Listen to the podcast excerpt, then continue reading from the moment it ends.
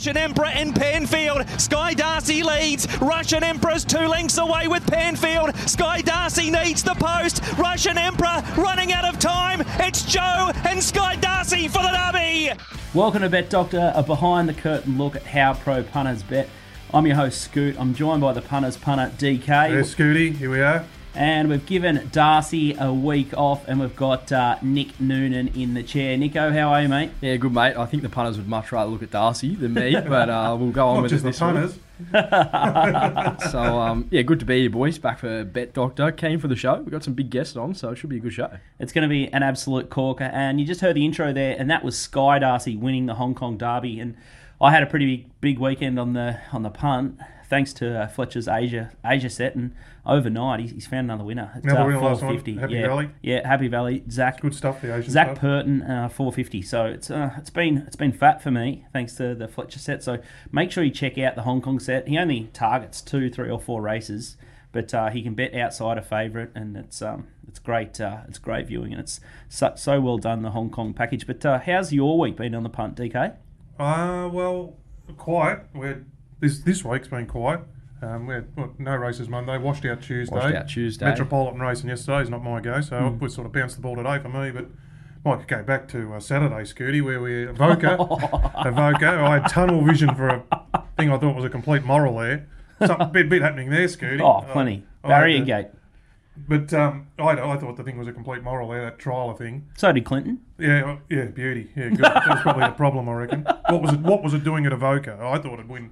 Should have been, could have, could have won a race at Bendigo. I was up not for the way it trialled. Anyway, um, the, the only issue was that I had in the back of my mind was eleven hundred metres. Yep. It was coming off an eight hundred metre trial. Yep. Yeah. So the only thing, I'll get to the lead, as long as it settles and everything should be on that leader's track anyway. So it's led. Everything was sweet at the five hundred.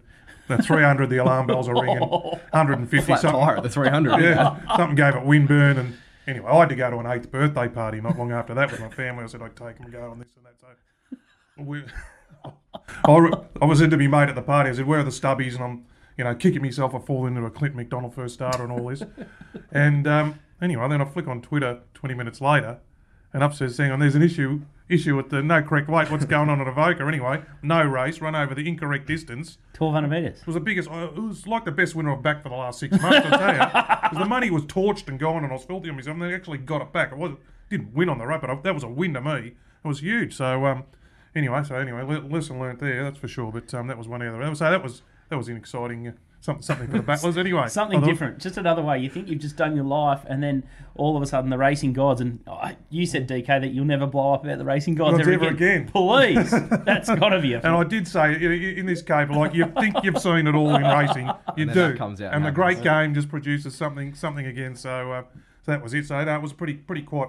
Week for me last week, though we did hit the target there. Little Thursday night seven dollar job at uh, Mick Kent. Now Mick Kent. Hmm. Now Mick Kent. Now I've people who know me over the time, I've had a very testy relationship with Mick Kent, and I've actually you speak to Matt Cosgrove and Juppy and these like they said you barred him, and I did bar him. Hmm. Said I cannot catch Mick Kent, but I think since he's come back, he had that well, he was going to have a sabbatical and then hmm. COVID hit and everything, but he did have a break.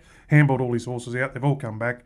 And he's training again. He's trying to heap of winners, particularly at Pakenham. Well, maybe it was just a little theory from him, just to get out all the the old, you know, the bad ones oh, yeah. out of the stable, and then Good just get the clean ones. But I, I reckon now they're, they're training differently. They're not wasting runs.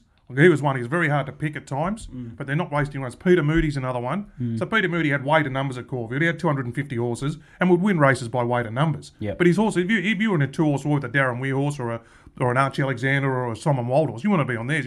Peter Moody's horses didn't have a lot of strength. Mm. They just won by weight and numbers. Now. The way he's training down at Pakenham, he said his time off, rethought his training, yep. got the nose rolls on them all. They're all showing strength. Like I think a lot of these training methods have changed to the Europeans and things mm, like yeah. that. Don't you? What do you reckon, Nico? Yeah, well, they're nearly a bit boutique, those stables, aren't they now? Like Mick Kent, he'd usually have, what, like sixty, eighty horses yeah, at work. He's probably only got twenty They've now. Probably got shares in most of them. So, yeah, and same with Moods. He's probably yeah. only got forty or fifty compared to two hundred. So yeah. they've got a lot more time on their hands to look at their horses, and yeah. they're both absolutely flying. And yeah. you can see them provincial, especially in the maidens. Like, yeah. they're just killing yeah. it. So, that, so you, and you've got to, again, you've got to adapt. Like I said, I had to, Mick Kent, I had to think long and hard about that the other night. But, mm. yeah, no, Mick Kent, and he's using good jockeys, using D-Lane. D-Lane's like just so. jumping on everything for yeah. him. So, we yeah. just... So, not um, so hey, th- things punters. change, and um, Mick, I'm back on the Mick Kent team.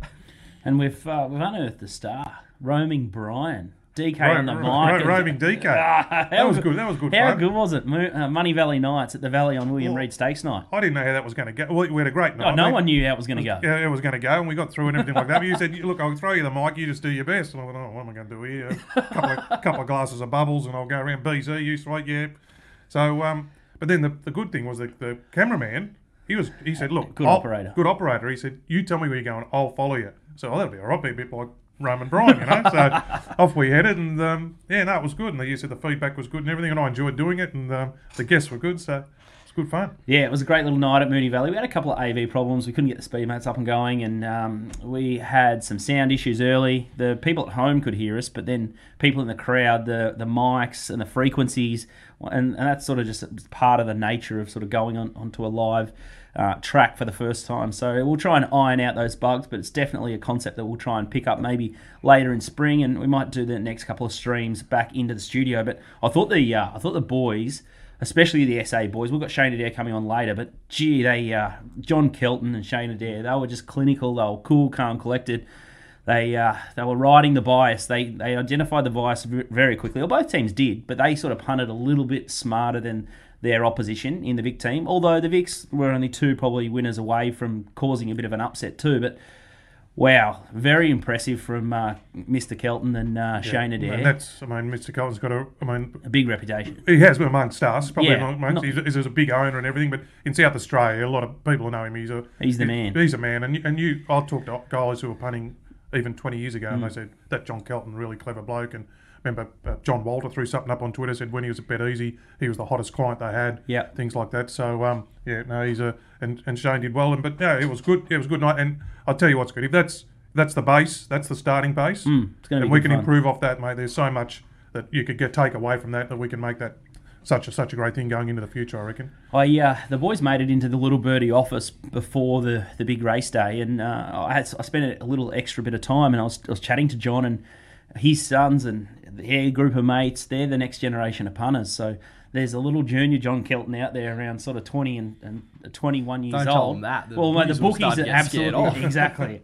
So they've got a crew and they're starting to jump into horses, and it's just great to see, hear that the next generation of smart punters look, that can regenerate, and they're owning horses and they're doing the form, and they go around there on like a Thursday night, and they're all just like desperately keen to get into the form. And it's similar to you, Nick. You're born into racing. You've got no other option. You've got no chance. Yeah, you're just bit by the bug early, and then that's it. So at least um, you're doing yeah, it the right similar. way. But and, and I think COVID's helped even the guys who weren't born into it, mm. like we're all being born into it, but who weren't, to connect to that thing where they sort of were probably heading networks, a, network, yeah, but more heading towards the sports and everything. When the sports were having a spell, Australian horse racing, Victorian horse racing, and then soak up a lot of this product and everything. And um, I reckon it's been great. So even a wider, getting that wider.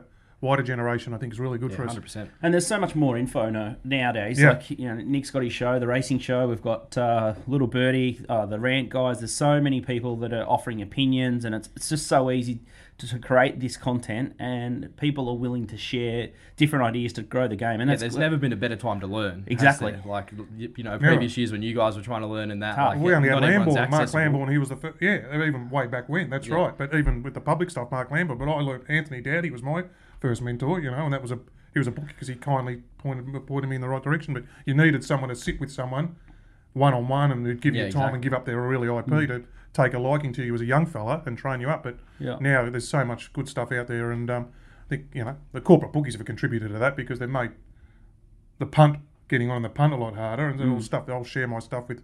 You know, people who can get on and, yep. you know, so. And punting form dot com dot a u, like I had no idea about the database when I started in, in betting, you know, ten or twelve years ago, and that's evolved and the product's evolved and, uh, you know, all the sectional times, the benchmarks and stuff like that. Nick's a, a disciple of punting form mm. as well. It's, yeah, I it's think no so one really, easy now. Benchmarks sort of three, four years ago, no one was talking about it. Now everyone's using it. Everyone yeah. was just kind of sectional times well, and I'll, all those kind of things. And even outside of the sort of little racing punting bubble, like, still even in like the circles of the trainers and that, there's still so much to learn from them about, you mm. know, benchmarks and all those kind of things. In the trainers that are switched onto it, you can tell because they're placing their horses right, seeing that those horses come out real fast races, they need three weeks, not two weeks, all those kind of things. So they're cluing on.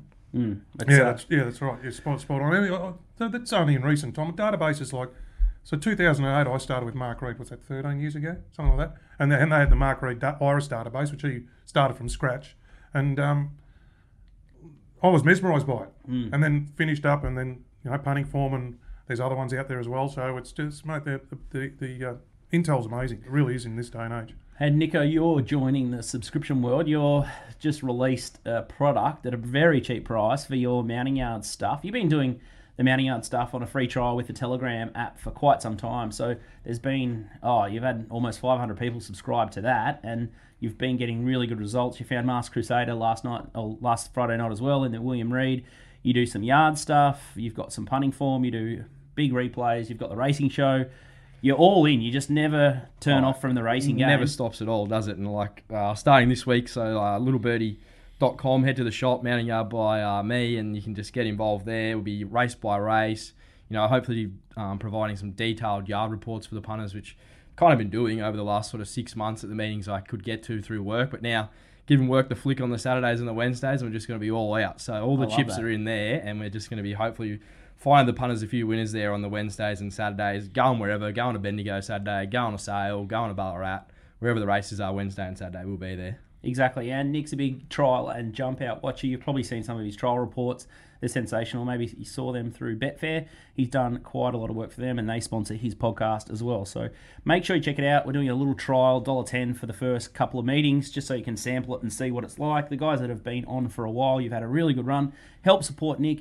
Keep him up and going. It turns out to be just over a dollar per race, which is crazy value, I I'll tell think. You what, Saturday, looking forward to getting Bendigo. Out to the track at Bendigo. It's going to be a cracker. Long drive ahead of me, but gee, the excitement will just be building, because there are some crack. real cracking types running there. We'll got talk a good about it later, but it's it's turned into a cracking meeting, oh, isn't it's it? It's a great meeting. Absolutely. Yeah. I've seen the interstate horses come down for it and things like that. So yeah. anyway, we'll talk about that later on. Fantastic stuff. So head to little birdie pod dot com and check out the shop. It's uh, Mounting Yard Mail by Nick Noonan, and you download the Telegram app, but uh, it's definitely worth checking out. On today's show, we've got Shane Adair, half of the S A team. The winning team joins us off the back of their victory. They turned their fifty dollars units into eighty dollars, a huge sixty percent return there on the investment. And then licking his wounds is Casey McCutcheon. Uh, it's a, it's, we've, we're going to trigger Casey today by having Nick on the show. I don't think he knows he's here, but Nick has chased him out to the picnic meeting and took him for a couple of thousand yeah, the I next day. To, to Alexandra the next day, and just uh, day after the stream, and just got him for a few stings there. So uh, he's not too happy with me at the moment on Casey. Oh, some good, good banter there. We're going to have a look at the Golden Slipper. We've got Lee Saville from Roll the Dice Racing. He's going to give us an update on Profiteer. I think Mick Price has been up in Sydney all week, and it's an interesting angle here. I'm a little bit worried about some of these slipper horses. Have they been cooped up? Have they got the work into them? Is there any angle out wide for horses that have done more work in the lead-up? They're not. I'd be really worried on from horses if you're going to back horses off a really big big break. It's just been underwater. It's just ter- torrential scenes up in Sydney, so it'd be good to get some insight from Lee there. We're going to take a break, but uh, a big thanks to our sp- presenting sponsor, punting form dot com dot a u. Nico is all over it. D K loves it. I've been into it for about five years. You do not go backwards on on the punt once you get this stuff. Uh, the black book is sensational. The race comments area is great, so you can just store all your comments and information up in the cloud via punting form dot com dot a u, and it's all included in their price. We're going to take a break, and uh, first up we're going to talk Adelaide with Shane Adair. Beat the Bagman. Welcome back to Bet Doctor, a behind-the-curtain look at how pro punters operate. I'm your host, Scoot, with D K, the punters punter, and yep. Nico Noonan. Darci is sunning herself up in Brisbane. Well, she's copped a deluge of rain, so hopefully she's finding a way there. But I tell you what, talk about find a way. Shane Adair and John Kelton absolutely donkey-licked the Vicks last night. Kicker Vic was out in force. Welcome back to the show, Shane Adair. Thanks, guys. Thanks for having me back on the Bet Doctor.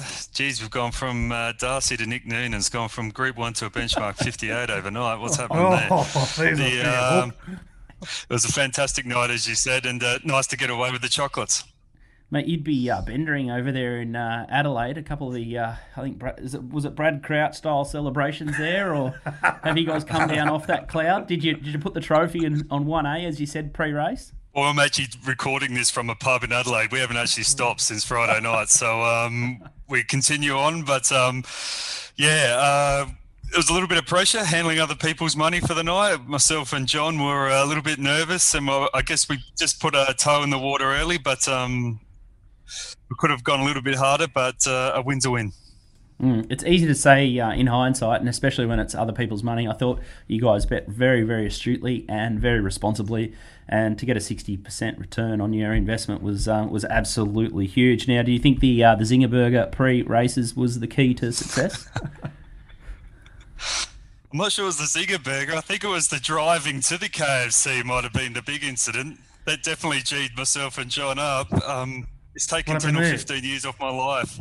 Getting no, driving, you were driving Scooty. I was steering, and we were under time constraints because you get it's a lockout. You have to bump in, and you have to be there by four thirty. So we we're you know we we're really on the edge of making it in time for the races there, and we had to go to K F C. And I accidentally turned down a one way street, and I didn't know that it was a one way street at the time. And then some bloke was out there washing his car or doing something, and he's tried to nearly like perform some sort of citizen's arrest. So I'm in the car and I'm steering, and I'm in a four wheel drive, and old mate. As they're trying to take a photo of my number plate.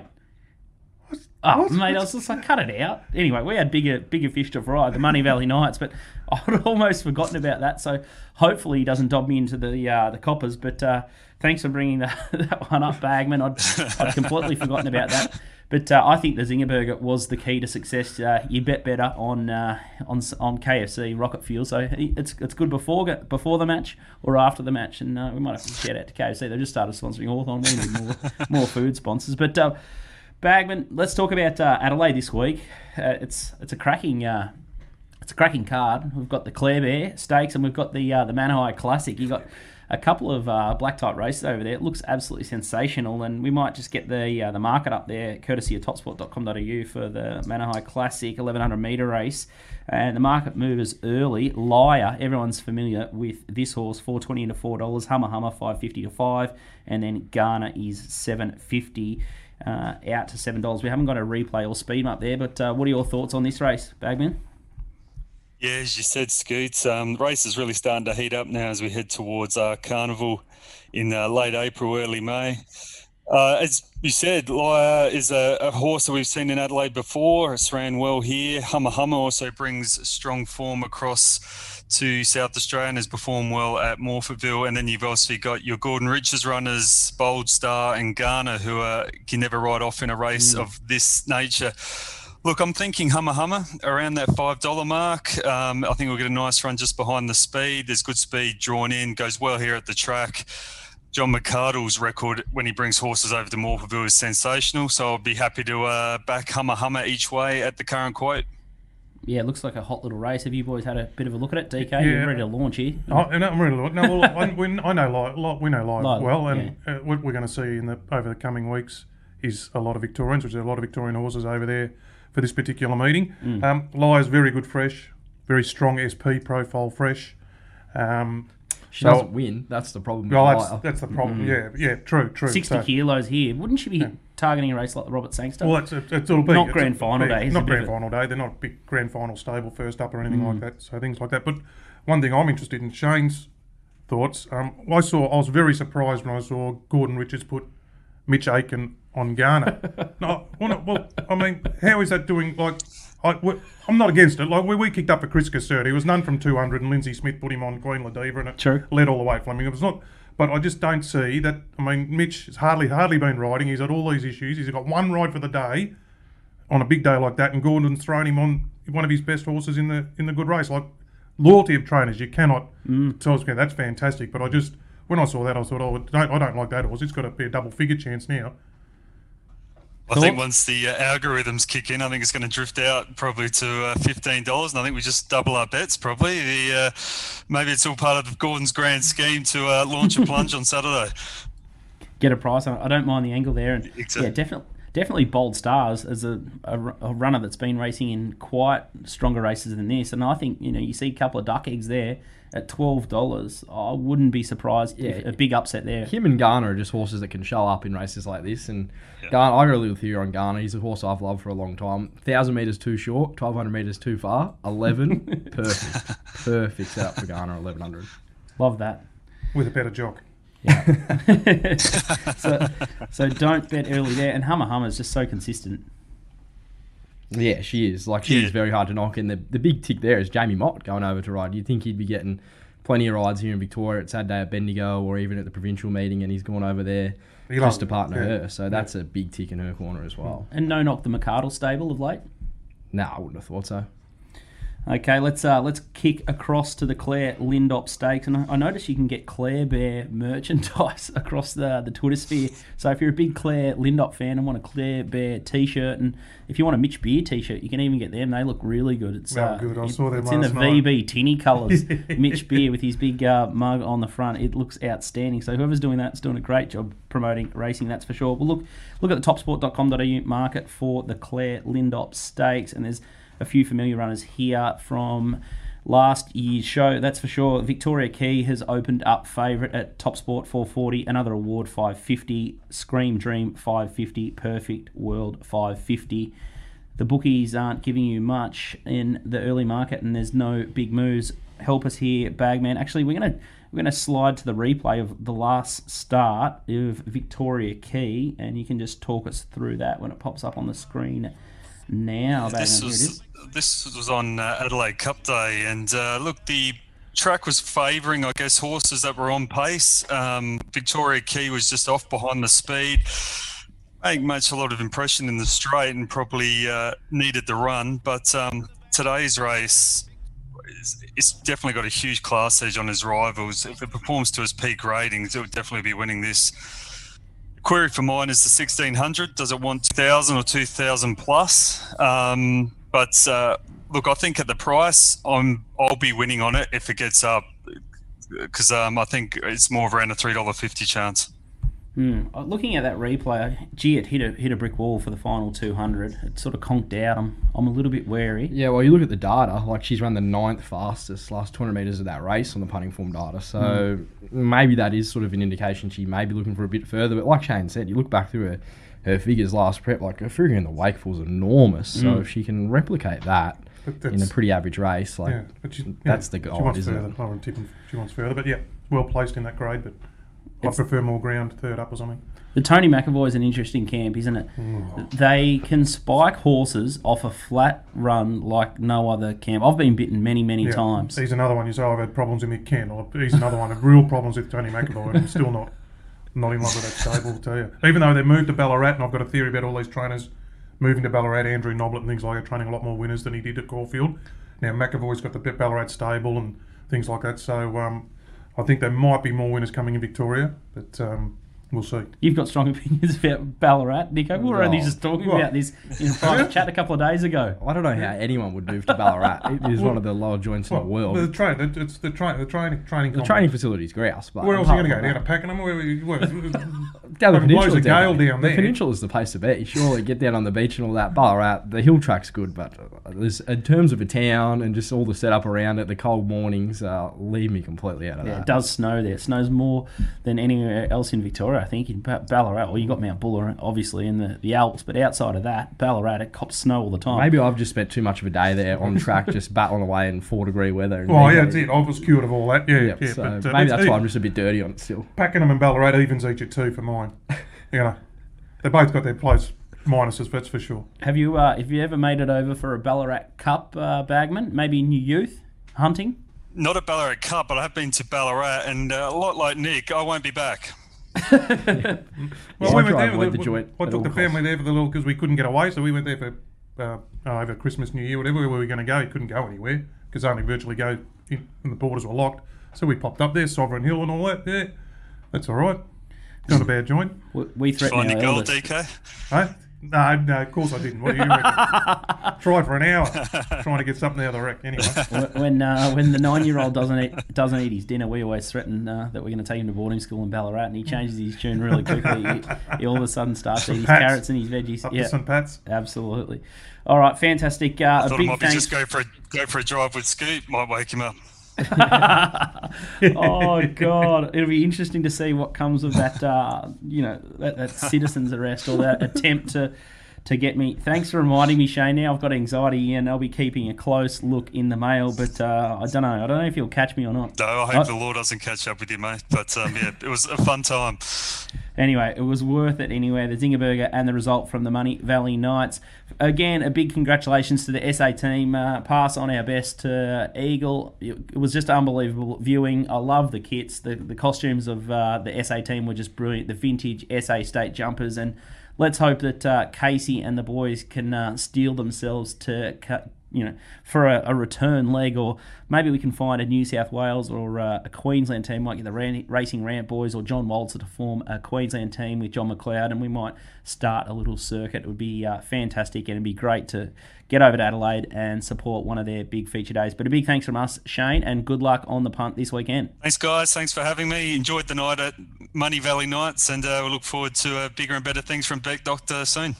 Big thanks to top sport dot com dot a u. Uh, Australia's biggest betting bookie. Without TopSport, we couldn't put on the big streams. No, they did the fantastic. Uh, what didn't Tristan shave his head? Or oh, he shaved the, the melon. Shave for the uh, was it shave for a cure or something? Leukemia. That was yeah, fair. Yeah, they yeah. raised a fair bit of money there, matched every dollar.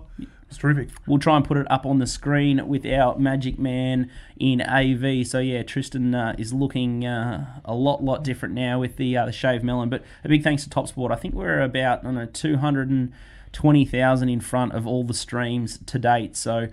Not many bookies would be taking us on, if any at all. So a big thanks to them. Without them, we couldn't put the streams on, and I'm sure they're going to really be under pressure when we've got our Lone Wolves stream coming up around the twentieth of May, I think, around the Sandown Cup heats or the Sandown Cup uh, itself. We'll confirm those details as soon as possible. But if you're betting this weekend, make sure you bet at top sport dot com dot a u. They're family-owned and operated for thirty-five years. Don't bother betting with these other minnows. Bet with someone you can trust. They hold the biggest bets, and they'll take your bets without any doubt. Bet with uh, a bookmaking you trust. Bet with TopSport. We'll take a break, and we'll talk to Casey McCutcheon, and we'll start ripping into the Bendigo card. Welcome back to Bet Doctor, behind the curtain look at how pro punters bet. I'm your host, Scoot. We've got D K, the punter's punter, and Nico Noonan subbing in for Darcy, and he's been licking his wounds all week, no doubt. We've got the captain of the Vic team. We've got Casey McCutcheon, Mintbet, joining us now. How are you, Case? Uh, mate, you know, we licked our wounds after Friday night. We got through. Uh, unfortunately, I've had to uh, honour a side bet here with the Crow Eaters, which is, I mean, I'm wearing a... Uh, Adelaide thirty-sixes with a super eagle from the the uh, Kelp for the bag man. Just uh, got me a treat on the side there, but well played to those guys. It was a pleasure to uh, do battle with them on Moonee Valley Nights.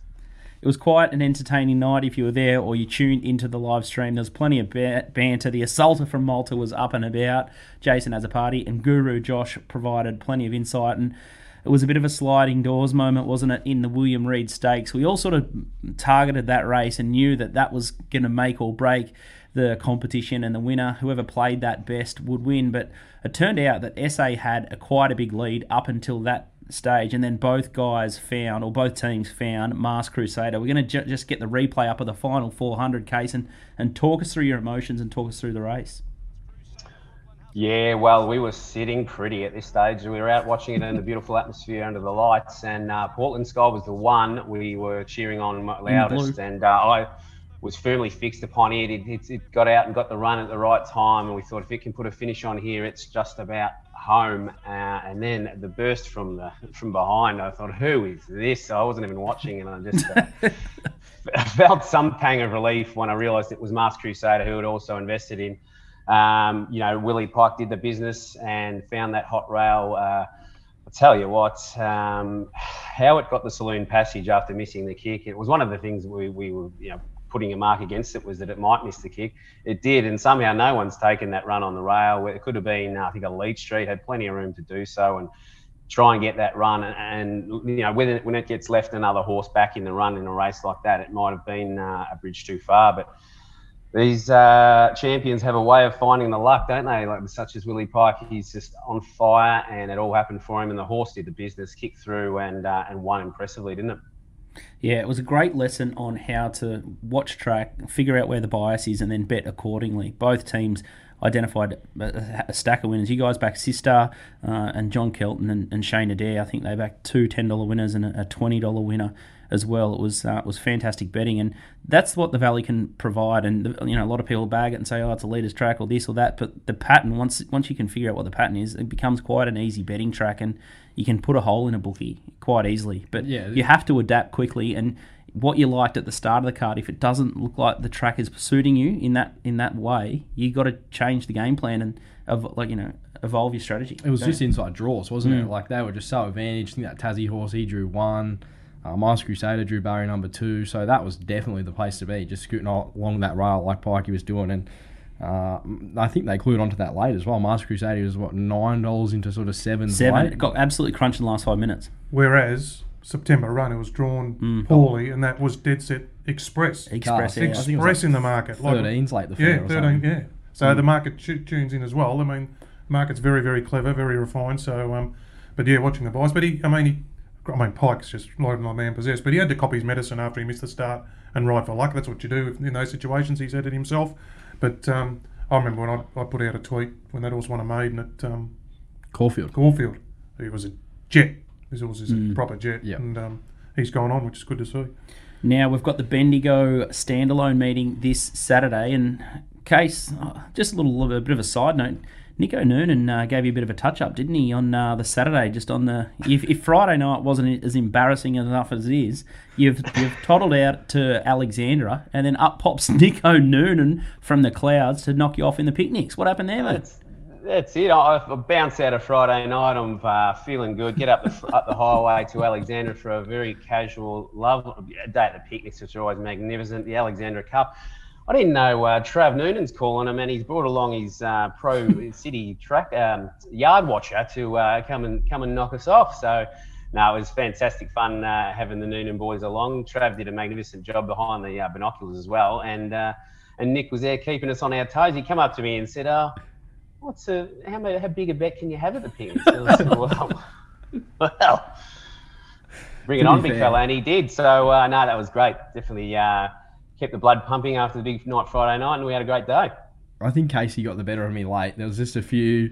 They opened up two fifty, just an absolute moral in the last. And as soon as I walked into the ring, dollar eight straight away. Like there was just no one wanting to take any bets there. So uh, they definitely clued on late. His horse Molly Duke in the cut was pretty unlucky. Um, He wouldn't have been sitting too well if that horse had a go up, because I had a good crack at her. She looked a million bucks in the yard. But, um, no, good day out at the picnics. And like Kay said, the bookies will bet you. So if you're willing to get around it, get around the yard and do a bit of form there, uh, there's definitely money to be made there, punters. Mm, he's no deal, Case, and it's uh, just bread and butter for him every week. He just absolutely slays them. Now, looking ahead, Bendigo's weather looks pretty spot on. And Case, let's uh, let's get the Bendigo Guineas market up first and look at the market movers. We've got Anavisto two seventy out to three dollars, Redeal ten into eight. We've got Military Parade eight dollars and Palace Whisper nine dollars. We've got no replay, but we've got the speed map up. What uh, what are your thoughts here?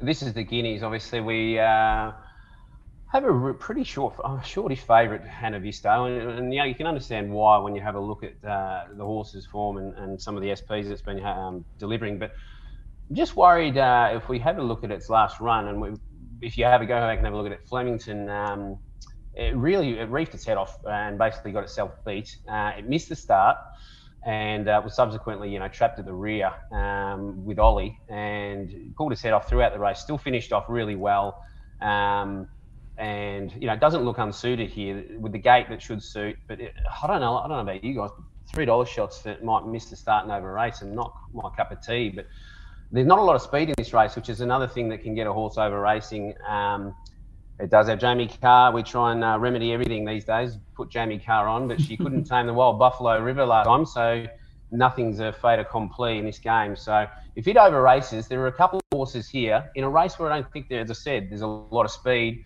that can launch. So I'd be tempted to maybe uh, play some smaller chip uh, bets on some of the value runners. And the three that have caught my eye, and one of them is one I've been following for a little while, which uh, backed in the, uh, I think the Thousand Guineas pre-post, never got there, but they've sort of cuddled it. The first one is Redeal, uh, who was, I think, surprised the camp at Sandown uh, with how well it went. And if it comes on from that run, it it can launch off a slow speed and might be ready. It's a really progressive horse. So backed it in the pre-post, uh, you know, the futures for the Thousand Guineas last season. it was tucked away and didn't, never got to the race. But um, it is one I like at uh, double figures, along with Mozzie Monster, who's a winner at the track. Again, I'm looking for these horses that I think can launch off a slow speed. And if Anavisto gets herself tied up a little bit over races, uh, it might be uh, vulnerable to horses that have got a bit more value at the price. And the third one is, is Declan Bates, No Restriction. So uh, it's another horse that's performed well. It had a, it had a freshen up. It was around third or fourth up when it put, had put one of its best runs in uh, in the last prep. It can really motor home, looking for fourteen hundred. Um, you know, those are the three that I'm probably going to play around this favourite. And, um, you know, if Jamie Carr uh, finds the key to Anavisto settles, it's probably going to be really tough to beat. But um, on, just reading, maybe there's going to be a lack of tempo. I'm happy to play those uh, ten, ten and twenty dollar shots. What do you boys think in the studio here? Any of these horses ring a bell? Uh, yeah, they do. Uh, Anavisto, I had a good crack at last start, and she was very, very unlucky to get beat. And the format of that race is a bit sus. Uh, Military Parade, I thought, was a horse who uh, looks like he's got a fair bit of talent down there from Sydney. Recent trial was really good, strong through the line. He'll need a bit of that Masked Crusader, Team Hawks polish there from barrier number two, though. He'll need that luck there, but um, he looks a pretty smart horse. I actually backed the local last start, Air Defence at Moonee Valley. Found him from the yard, actually, so um, that was a good result there at thirties. Uh, Fleedon is absolutely flying, and it's mm. his hometown cup day, so definitely uh, be on the watch for a few of his horses there and just a few of the betting goes, but I wouldn't rule Kim completely out. I thought it was a tricky little race, though. Pretty tricky, yeah. The boys have covered it's pretty tricky. Mm, Anavisto looks the one to avoid there, so be careful if you're playing with a favourite. It may drift or it may get beat. Now, let's look at uh, the Bendigo Mile. Odds courtesy of top sport dot com dot a u. We've got the rock-solid favourite here, Ironclad. We've spoken about this horse before. It's got this real barge factor. Kenya is five fifty, Rock five dollars, and much better the rest. Case, you've wanted me to queue up a horse a little bit outside the market at, uh, what is it, about the ten dollar quote, Platoon. It's, uh, sorry, it's twelve dollars, Platoon. We're going to get the replay up now and talk us through this run a couple of starts back in the Shaftesbury uh, Avenue race. Yeah, so this is a real eye-catcher. Uh, last uh, splits were the best of the day, and um, this is a fourteen hundred metre race at Flemington, and when you have a look at this, it's gone straight up into a two thousand metre race from this in the Australia Cup and been underwhelming. But just have a look at uh, what it does late here at Flemington. Just and who it runs past is, is of interest as well. So maroon with the uh, white cap, is it? It's just, oh, sorry, the yellow with the maroon cap. It's just about to launch now. Runs past I'm Superman, who went up to Sydney after this run to beat Rock, who's in, uh, in this Golden Mile race in uh, the Ajax. So you can tie in a little form line through that. And when I'm going through the market, I'm just sort of stuck out at the ten to twelve dollars um, as a value play. Um, all all respect to Brad Parnham. I don't mind seeing Damien Lane jump on and Parnham off. I just thought uh, Parnham set, set this horse a huge task, trying to make about a seven hundred metre run in the Australia Cup. Gets weight relief from that run, gets uh, Damien Lane. And uh, so I'm happy to play around the twelve dollars because this is a pretty wide race. You've obviously got that uh, imposing record of Ironclad coming across from Adelaide and gets the Adelaide girl. Only gets two kilos on a horse like Platoon, who's been, you know, really well-performed horse in Group one races. Ran well in last year's Railway. Uh, was tough as nails in the Perth Cup. First, you know, first one beaten and just kept going. Um, but it's that turn of foot that in, the, in, a, in a race like the Shaftesbury that... Um, You know, it's a really interesting horse. So uh, I think it wants it, it has one on a soft track, but most of its runs are on the good. We, we're hoping the rain stays away, and uh, and it gets that good track. But yeah, it's the one I'm uh, I'm really interested in in a in a pretty interesting race, to be honest. A race with a few stories. Like uh, English King is uh, a runner a lot of people will be tuning in to watch. Son of Camelot was favourite for the Epsom Derby. Um, it's had three jump outs, and, and they're trying to uh, target it at something like a Queen Elizabeth. So. Uh, the camp yeah. have admitted that this this mile race is going to be, you know, it's going to be getting warm late and need another half a lap, but uh, it's going to be one a lot of people that are going to be very interested to see how it goes. Nico? Yeah, well, they paid two million dollars for it, so I'd be expecting uh, to come into the yard and be a bit of a type. Uh, his European form is outstanding. It's just whether he's ready to go. I saw Ironclad on the T V there over at Morphettville, and gee, looks an imposing beast just to uh, set your eyes upon. This is a race I'm really keen to see him on Saturday, get into the yard and have a look. You definitely could knock Platoon. Casey made some good points there. And the I Am Superman form, that's easily tied yeah. with Rock, who ran third to him last start. Personally, I'd be getting the big red texter out with Rock. Uh, I reckon he's a million's chance to run. Drawn barrier number nineteen. Mm. Now the Sydney's program's been pushed back a week. I reckon they'll just stay up in Sydney, and uh, I doubt we'll see him here. So there might be a bit to come out of your market there, punters. But um, yeah, Ironclad, uh, probably the horse of the most interest for mine. And uh, Platoon, I couldn't knock at all. D K, any thoughts? No, no, well, the Hawks, they hate those wide gates, don't they? Yeah, they'll scratch for sure. I, um, I want to ask Nico, well, half this field here, I just noticed, a lot of them haven't got any much hope, but half the field was resuming over a mile. What are you noticing about looking at these sort of horses in the yard, these imports, the fitness base that these trainers are putting into them to kick them off over a mile? I mean, they've got to be fit. You know, that, that was the old thing. I used to, five years ago, first up over a mile, I bet against them confidently, but now it's all changed and the trainers have adapted. So what, what do you see from these in the yard? Um, usually they're fairly sort of forward. Like a horse like uh, English King, if they're looking to go to Queen Elizabeth, that's only in, what, four or five weeks, so he's going to be fairly forward for a run like this, and that now they have all the um, sort of preparatory work they can get in with jump outs and those sort of things. So yeah, I'd expect him to be thereabouts. A lot of them still kind of need the run. They're a lot of lightly framed sort of horses, the right. Europeans, so you can tell when they need the run, because when they're rock hard fit, there's just nothing of them. They're a bit skin and bone when they're rock hard fit, so if they've got a bit of condition and a bit of put around sort of the muscle areas and that, you can tell. But um. Mm. Yeah, I'm kind of with you. They're definitely a lot more forward than probably years gone by, yeah. A lot of these horses. Yeah. This is a uh, this is one of the deepest Bendigo miles that I can remember, and I really like the the look of Ironclad. I've said that a couple of times, and I love the look of the, the platoon setup. I'm actually not fussed by that. A lot of the Perth trainers don't mind putting a horse d- sharply up in distance to drop it back from mile. I've, I've seen it many times, and might have even uh, won an all-star mile off that sort of platform. The Williams Yard, for memory, taking a horse out to two thousand metres and back to... Drop back to the mile. Drop back to yeah, the mile. Uh, Regal Power. That's that it. Was. That's it. So, yeah, I wouldn't be uh, turned off by that at all. But it's going to be a fascinating uh, betting race, that's for sure, and we'll see how the track's playing. But if you want the latest mail there, Nick Noonan's uh, mounting our mail. It's just an absolute lay-down mazere there. one dollar ten for Bendigo and next Wednesday to get a little bit of a sample. And if you like it, stay on board. Now, let's look at the last one on the card, Case. I'm not sure if you have had much of a look at this one, but uh, we'll let Nico lead the charge here on race nine, which is the uh, the no fuss event higher benchmark seventy-eight. And Nico, market here. We've got uh, Fighting Harada four twenty, Superium has been seven fifty into seven, and Exeter seven fifty. And then we're just going to put the replay up of Fighting Harada and talk us through this one. Yeah, well, I was at Sandown last start. It was the first time I'd seen him in a, a long time, given he had a long time off, and he won first up Pakenham, then went to Sandown, and I was a bit great up on him, sort of second up, and I looked at all the horses in the yard. I think there was twelve and all eleven in the yard, and I thought, gee, where's this Fighting Harada? Hmm. Two minutes later, he walks in. It was dead sight, looking like Buddy Franklin walked in in oh, the really? Sandringham two's reserves change room. Like, it was just a completely different class to them. I still think he's got improvement to come out of that run, but... Uh, Jeff, what I saw in the yard there, if he does improve coming into Saturday, he's going to be mighty hard to beat.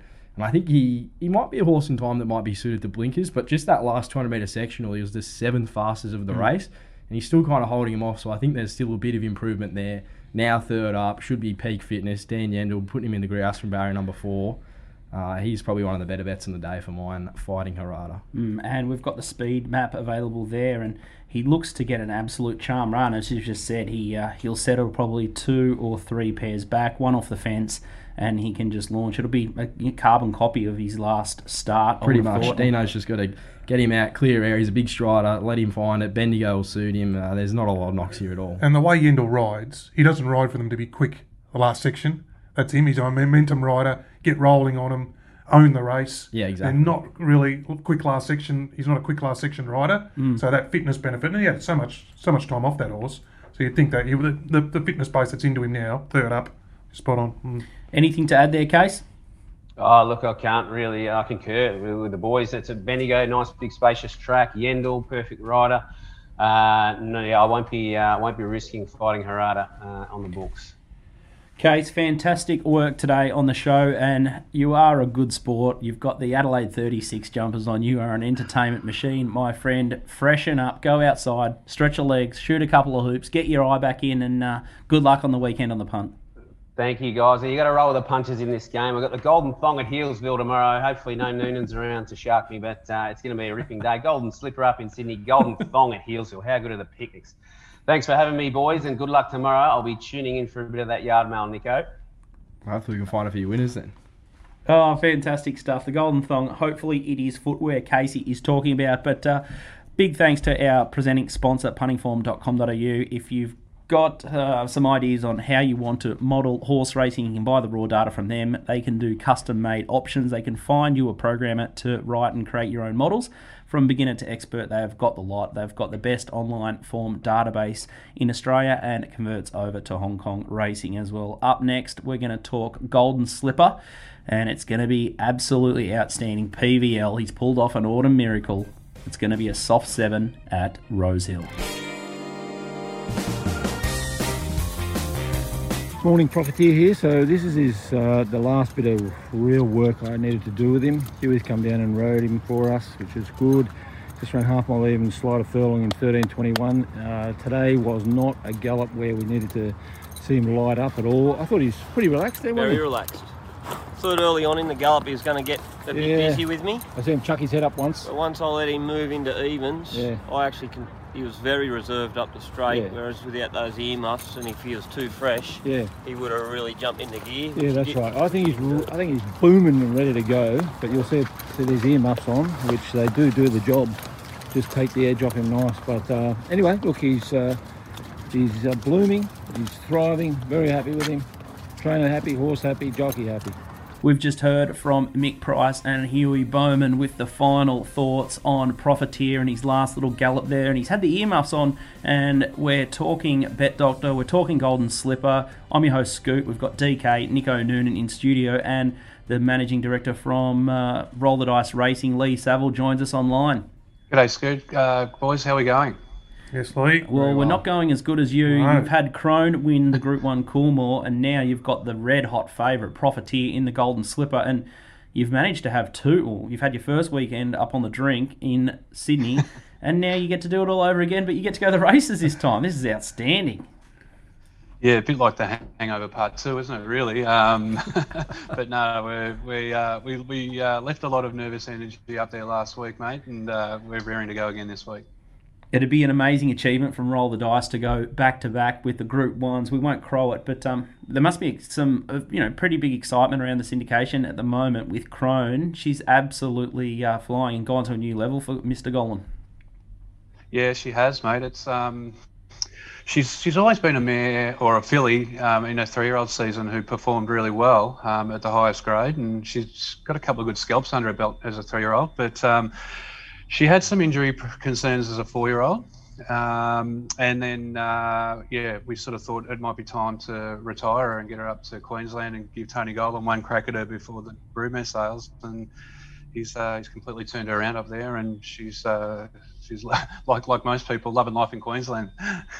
And found the price, like, how's the prices she's been winning at? It's just been double double figure odds, so the owners would just be absolutely chuffed. A few yeah. of them were in the room last night at uh, or last Friday night That's at Mon- Moonee Valley Knights, yeah. and they're just on, having the ride of their life with that one. Yeah, and the, I'm just going back to, I mean, with the guys at Roll the Dice, um, Lee and the um, ex-schoolmate of mine, Steve Travagli, it's great to see them doing so well, but it goes back. I mean, you had, the guys had Mahuda back mm. way back to kick them off, who was a good horse and things like that, and I was just saying, Lee, you've obviously got a very well-oiled machine with the yearling selection process. I mean, now you've got Jeremy Rogers on board. He's obviously doing a fantastic job for you. Just talk us through about your uh, Jeremy. I know he's with Archie Alexander yep. as his racing manager in the day as well.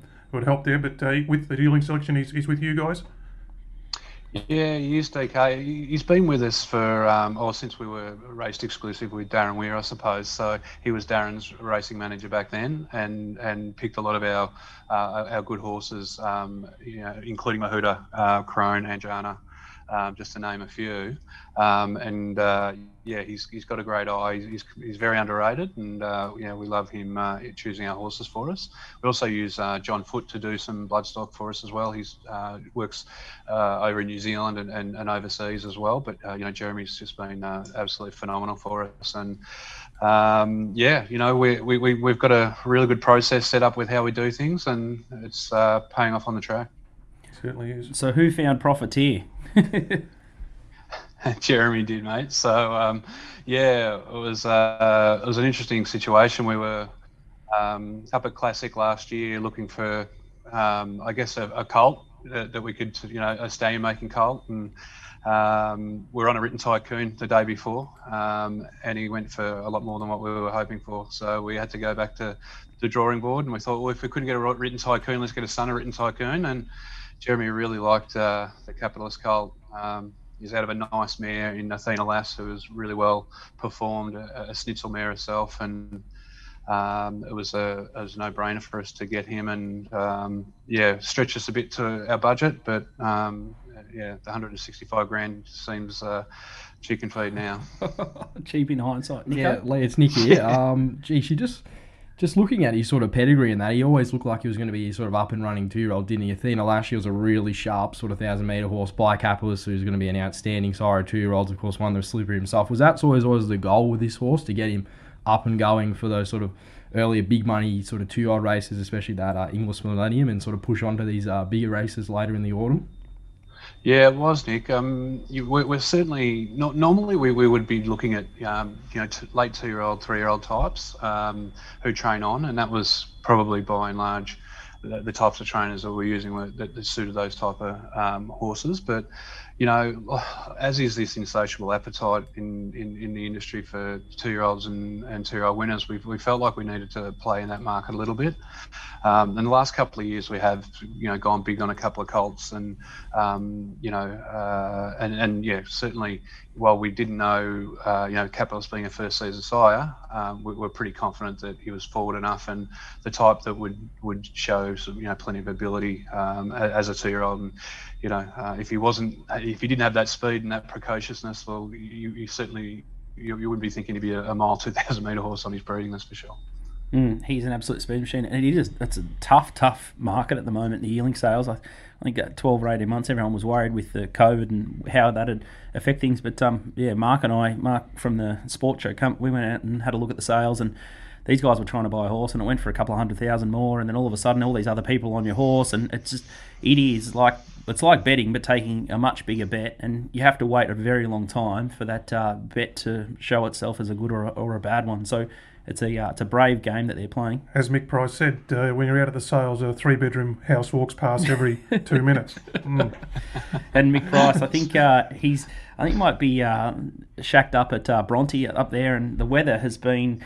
Um, awful up in Sydney, and I was talking earlier on the show, a little bit of asterisks around some of these horses and whether they've had the work being able to get run into them uh, with so many wet tracks. But Profiteer off that video, he just looks absolutely sensational. He's glowing in the coat, he looks absolutely ready to go, and we might uh, have a look at the market at top sport dot com dot a u first before we get a replay of the Todman. It looks like uh, Profiteer is all the rage here at four twenty into three sixty. Got a horse like Stay Inside, six dollars into four sixty. Both look like they're going to be suited by the wet track. And then the different form line, four moves ahead, nine into five fifty. So anyone that's holding futures tickets, if you've had a bet in the all-in market, your bets stand. But if you bet last week, you have to re-bet into the final field market again. So that was just a little update from Tristan. So Profiteer, very strong in the market. All three chances are red hot. Uh, I think Mark Lambourn last week was talking about a couple outside the, the market. Ingratiating was one that he sort of found at big odds. Uh, Cap Devant. Cap Devant was another one. Mallory. Mallory was another one, and Tristan Merlihan's got another roughie there that'll handle the wet weather. It's uh, it's been forty-one into thirty-one, Swift Witness, and it's drawn out wide, so I'd be fascinated to see how the track will play. But we might just uh, recap. It feels like an eternity since the uh, the Todman. We might just get a little bit of a replay of its final four hundred up now. You've got Profiteer out in front. He's uh, racing very fresh there, and you've got Stay Inside back in the white, in the uh, the light blue cap. He's just trying to peel out now, hasn't got much luck. And then Nick Noon and Animo, have a look at this. This is the horse in the Little Birdie What's Diamond Stream that you guys backed to win a three hundred thousand. The great game. Yep. Moral next time. How does that make you feel, Nico? Uh, it was pretty sick. I had, a, I had a pretty good bet on Stay Inside in that race. Oh, and he course. got no luck, yeah. And then Animo just flies down the outside. So, uh, yeah, it wasn't pretty viewing after that, for sure. That's the thing. If uh, if you can't handle one losing day on the punt, you shouldn't be betting. If you can't handle a bad run, like a month on the punt, you shouldn't be in the game. Trainers do it day in, day out. They have a lot of disappointment before they can crack big winners, and it'd be no different in the syndication world. You guys would buy a fair few horses, and not every horse that walks in the stable is, is Profiteer, is it, Lee? No, it's not, Nick. And, you know, as much as we can try and um, take care of all our processes and, and, and do, you know, leave no, no stone unturned, there's absolutely no guarantees. So, uh, you know, um, even even this week, you know, we've had a couple of horses that were nom for races, and, and you know, just little a cold here and a, and a little bit of lameness there, and um, you know, all of a sudden you've got a couple of scratchings, and and you know, owners are disappointed. So it, it is really hard balancing, um, you know, all of your stable and, and keeping everybody up. No, no. Well, it's, it, this sport is no bigger sport with peak, peaks and troughs and racing. Mm. No matter what part of the industry you are, punting, training, owners, jockeys, whatever whatever aspect you are, it is a game of peaks and troughs, mm. and that's you're prepared for it no matter what, and you're hardened to it over time. So particularly the punting, because you're you're doing it every day. But um, yeah, no, it's a it's a game of long term results, that's for sure. Well, best of uh, best of luck league. Confidence levels from Hugh Bowman and Mick Price seem at an all time high. What about yourself, mate? How how are you feeling? Look, Nick, you know, I was obviously getting over the disappointment of not racing last week. I think it's it's helped the horse. If we can get even to a heavy eight, we're, we're confident he'll get through that. Um, but, you know, where, where it was last Saturday, it could have been a heavy fourteen for, for all we know. But, um, look, you know, he's um, he's exceptionally well. Um, the, the jockey's confident, the trainer's confident. If you're confident and you like him, we're not – as uh, as Mark Goodwill would say, the kid, I won't talk you out of it. Fantastic. Good luck up in Sydney for the Slipper, and we'll be cheering hard for Profiteer for sure. Thanks for joining us. Go the Vicks. Thanks, guys. Thanks for your support. Appreciate it. Fantastic stuff. Lee Saville from Roll the Dice Racing. They're doing a great job at the moment in a very, very tough climate there. Profiteer, very fancy there, up to sort of a heavy eight. I think Mark Newman tweeted out, or I saw a report there, that the track will most likely be around the soft seven, maybe heavy eight range. So fantastic job from the club to get it back to that stage. We see out at the Hawkesbury and out west near Parramatta, there's just roads and houses underwater. So interesting stuff to see how the track's going to play. Big, uh, big, big uh, betting race this, and there's already been some big moves early at TopSport. Uh, there's a handful of chances there, and horses uh, going to these soft surfaces for the first time. It, uh, it's going to be one that you need to tread well in. Now, let's have a quick look at the George Ryder. We might uh, get Nico to talk us through the George Ryder a little bit here. Market courtesy of top sport dot com dot a u. Race six is the George Ryder. We've got Avilius, four dollars twenty short favourite. We've got uh, the other runner there is Funstar at four dollars sixty. We've had Colding at six dollars fifty, and you're sort of looking around Dreamforce, nine dollars fifty, ten dollars Star of the Seas, and Dawn Passage. Nico, you're holding the golden ticket here. You've managed to snap up twenty-six dollars on Avilius. Yeah, it was a pretty good bet in hindsight, wasn't it? Wish I had a bit more on. That's probably the, the knock there. But um, look, he hasn't won for a while, which is probably the knock. I've been uh, big that Avilius is a miler. I really think this is sort of his pet distance, sort of that mile range. This is a fifteen hundred metre race, but with the potential of a wet track, it might sort of become like a mile race, depending on how fast they go out in front. Samadout, Dreamforce, I doubt they're going to be sitting up in a, in a Group one weight for age. Nash on, maybe you could make the case he sort of half catted it up last start, but hopefully Nash can just throw him over the line. He's my favourite jockey, Nash. Um, Nash was, for cash. I was actually thinking back last night, I think on my sixth or seventh birthday, I actually got the goggles from Nash, which he rode the- on Alstrom over in Dubai. Oh, so wow. That was what I wanted for my sixth birthday. So that's how sick I was, and just a, a Nash fanboy I was. But um, gee, I hope he gets Avilius over the line for that big futures ticket for sure. If you think we are talking Swahili, talking up the chance of Avilius, we're going to play the replay now, the final four hundred, and um, a horse called Very Elegant and Colette, two notable uh, mutters, are, uh, are the first two across the line here, and you've got big uh, big Avilius sucking in behind the big A, the big A with the, uh, the little uh, stripe on his on his head there. Well, I thought that was crucial by Nash, because he's just kind of holding him up in behind Very Elegant. He's mm. trying to give him the last crack, isn't he? He sort of gets there, it works out, but he's just kind of those inside horses just kick back, and I didn't think he really turned it up. Like, the ears are still pricked back. He's still trying. Maybe he just got beat by two better ones. Funstar's back to the inside, and he's beat her. Mm. And you would expect he's probably got the improvement, given he was first up there over the mile. So, look, maybe I'm just making too many cases for him here, because I'm, I'm clearly biased. twenty-six dollars uh, about the favourite there. You can do whatever you like. I think it's a, a really even race. I probably need to look into it further before I can tip you into anything. But um, we're starting to go over in time now. So we'll have a look at the Top Sport big bets here now, early from Tristan and the team at top sport dot com dot a u. The first bet there is Rosehill Race one, number eleven, Andermatt in the Derby. Munro, one thousand dollars at ten dollars. Any thoughts there, boys? Not yet. Not yet. No, we'll be good on the wet track for sure. Uh, race five is the Rosehill Guineas. Uh, John Walters' favourite horse. Race five, number three, Mo'unga, four thousand at three fifty. Could be a little bit of mine and, D K, mine and D K's money. Che- cheering it so hard. If he wins, it? He's got to be on the show next week. When it goes straight past Skylab instead of the other way around. But he said Skylab's going to be saying ta-ta to it. Uh, three fifty into three twenty, that Mo'unga. And Golden Slipper, race seven, number eight, Stay Inside, twenty-five hundred at five dollars there. That is a horse that uh, Nick and I will probably be following up on, and I think it'll handle the cut out of the track. That's and what I think that's what it'll be doing. It'll be starting, they're going to fan. They're going to fan. They're going to use a lot of the track. It yeah. will be probably going to be just... You've seen plenty of slipper winners do it, come through on the inside yeah. there, so... Just blending into the race, and like you said, he's going to be the horse who's going to handle the wet track. I think he's already won on a heavy eight or heavy nine, so it's it's going to be no worries to him, but gee, the, the camp seemed pretty confident on Profiteer, and he's into three dollars fifty now, mm. so... Um, the market's with him early as well, which probably isn't a knock. Yeah, and the other bet there, which is a runner that we talk about a lot, actually, Tabby Dance. Uh, Bendigo race one, number two, two thousand dollars at three eighty. Tabby Dance is now into three fifty in the first at Bendigo. Off the break, I think, is yeah. it off the, the ninety days or First something? up mm. with Liam Reardon on the two-kilo yeah, claim. Like, that, that's a little... Bit of a negative? Oh, I'd say, yeah, you're not riding in great form, Liam Reardon, and mm. there's plenty of good jocks riding in that meeting, so, especially on a favourite, you've got to be... If, you, if you're going to back a... Uh, an out-of-form jog, you need to be compensated for it. So yeah, I think you'll probably drift from three eighty. Mm, to so did I, the mm. rider.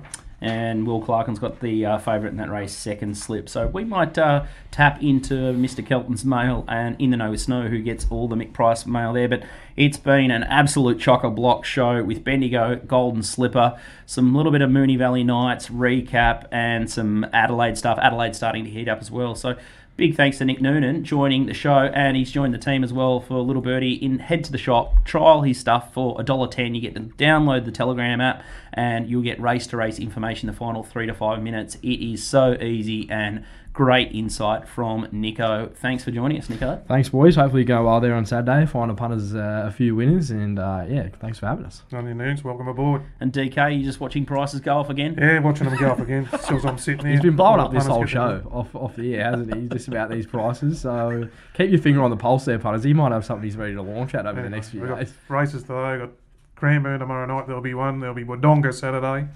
And we'll see where we go after that. Plenty of opportunities for D K. Just never ends. We might have to throw in some uh, free therapy. If you know someone that uh, does some uh, psychology and you can recommend them in Melbourne, we might uh, send D K out there. It sounds like he needs it. But uh, follow at Bet Doctor T V on Twitter, BetDoctor on the Apple and Spotify podcast, SoundCloud also, and watch us on YouTube, Little Birdie T V.